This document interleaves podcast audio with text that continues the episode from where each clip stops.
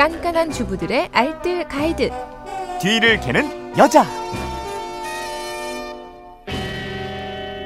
생활의 지혜가 가득한 뒤를 캐는 여자 곽지연 리포터와 함께합니다. 어서 오십시오. 네, 안녕하세요. 어, 우리가 세탁기 얘기했었는데 세탁기도 자주 쓰지만은 우리가 진짜 늘 쓰는 게 칫솔 아닐까 싶어요. 그쵸. 근데 휴대전화 뒷번호 1736님이 저희 가족은 칫솔을 쓰고 도자기 컵에 끼워 세워놓는데요. 1, 2주가 지나면 칫솔 잡는 손잡이 끝부분에 항상 물때가 끼더라고요. 안전하고 깨끗하게 칫솔 보관하는 방법 좀 알려주세요 하셨는데 아 이거 칫솔 잘늘이 우리 돼요. 입에 들어가는 건데 잘 맞습니다. 관리해야 되잖아요. 어, 최근 한 업체의 조사에 따르면 관리하지 않은 칫솔은 화장실 변기보다 세균이 200배나 더 많다는 그런 조사 결과도 있었다고 하는데요. 이 세균 범벅인 칫솔로 입안을 닦지 않으려면 아무래도 평소에 좀 관리를 잘 해주시는 게 네. 중요할 것 같아요. 칫솔 보관도 양치질만큼이나 중요합니다. 이게 식구들이 칫솔을 다 함께 보관하는 경우가 많잖아요. 컵 하나에다가 다 이렇게 그쵸. 넣어서. 근데 이게 칫솔을 같이 보관하지 않는 게 좋다면서요? 네, 뭐 식구들이나 회사 동료들이 칫솔을 여러 개 모아서 같이 보관하게 되면 칫솔 건조는 더더욱 어려워지잖아요. 칫솔 머리 부분이 서로 닿아서 세균이 칫솔들 사이로 그냥 막 돌아다니게 됩니다. 어우, 상상하니까 막. 막 놀러 다녀요. 네. 충치 유발균, 치주 질환 유발균뿐만 아니라 다양한 세균들이 칫솔 통해서 음. 전파될 수 있거든요. 아이들 칫솔에 어른들 입속에 있던 세균이 옮겨갈 수도 어. 있고요. 애들 잇몸은 성인보다 좀 약하고 열이기 때문에 그렇죠. 더더욱 따로 보관해 주셔야 네. 됩니다. 칫솔 보관함을 마련하실 때는 컵이 아니라 개별적으로 칫솔을 분리해서 서로 닿지 않게 보관할 수 있는 그런 보관함을 사용하는 게 음. 좋겠어요. 아, 우리 집도 이거 컵에다 같이 컵 있어요. 끼워져 넣는데 어떡하나. 네. 근데 보통 화장실에 보관을 하잖아요. 네. 근데 이게 화장실에 보관할 때도 좀 주의를 기울여야 된다면서요? 그러게요. 칫솔이 항상 눅눅하게 젖어 있는 걸 가장 경계하셔야 음. 되는데요. 근데 보통 화장실은 습도가 항상 높고 환기가 잘 되지 않는 곳이라서 세균 번식이 아주 쉬운 공간이잖아요. 그러니까 되도록 욕실 보관은 피하는 게 좋은데 불가피하게 욕실에 보관해야 한다면 일단 샤워할 때 물이 튀지 않는 위치에 네. 보관하는 게 음. 좋고요.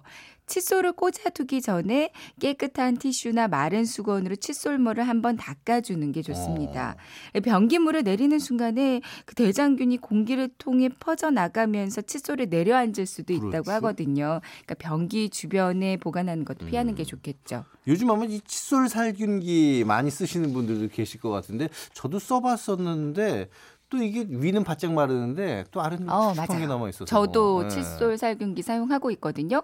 그러니까 항상 쓰기 전에 바짝 말려서 기분은 좋은데 아래쪽에 물기가 고이면서 아래쪽에 곰팡이 피어 있는. 경우가 많이 예. 있습니다. 그러니까 어느 정도 도움은 음. 되는데 만약에 청소 관리가 안 돼 있다 하면 안 하는 이만 못한 어. 거잖아요. 그러니까 이거 청소 관리도 중요할 것 네. 같아요. 칫솔 살균 건조기도 역시 청소 잘 하셔야 될것 청소를. 해줘야 합니다. 또 어떤 분은 이거 칫솔 잘 건조시킨다고 전자레인지에 이거 어, 칫솔 돌려 많으세요. 쓰시는 분들도 계세요. 이거 어때요? 그러니까 대한 치과 의사 협회에다가 문의를 네. 해봤거든요. 이거는 피하는 게 좋다고 합니다. 어.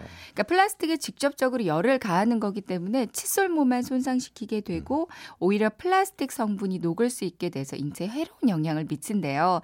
차라리 그냥 음. 미지근한 물에 비누칠을 해서 씻는 게 더 낫다. 그래요. 이렇게 얘기를 해주더라고요. 소금물에 담가 두시는 분들도 있는데 음. 이것도 항상 습기가 있는 채로 보관하는 거기 때문에 세균 번식은 마찬가지라고 하거든요. 네. 그렇군요. 그래서 가장 중요한 게 건조시키는 거예요. 음. 통풍 잘 되는 햇빛에 내놓아서 주기적으로 바짝 말려주는 게 가장 좋겠고요. 또 칫솔을 자주 교체 해 주는 것도 필요합니다. 교체 얘기가 나와서 그러는데 그냥 1년이 넘도록 한 칫솔 쓰시는 분들도 계신데 얼마 만에 한 번씩 바꿔줘야 돼요? 보통 3개월에 한 번씩은 어. 바꿔주라고 하잖아요. 요즘 나오는 칫솔들이 품질이 대체로 괜찮은 네. 편이라고 해요. 그러니까 좀 음. 저가를 사용하셔도 괜찮은 편인데요. 그러니까 너무 부드럽지도 너무 단단하지도 않은 적당한 칫솔을 두세 달에 한 번씩 자주 바꿔주시고요. 음. 그리고 흔히 양치질 중에 휴대폰을 보거나 다른 행동을 할 때 치아로 칫솔을 이렇게 질근질근 씻고 어, 있는 경우도 있어요. 그래요. 네. 애들이 특히 그러잖아요. 이게 충치나 잇몸 질환의 원인이 되기 쉽다고 아. 합니다.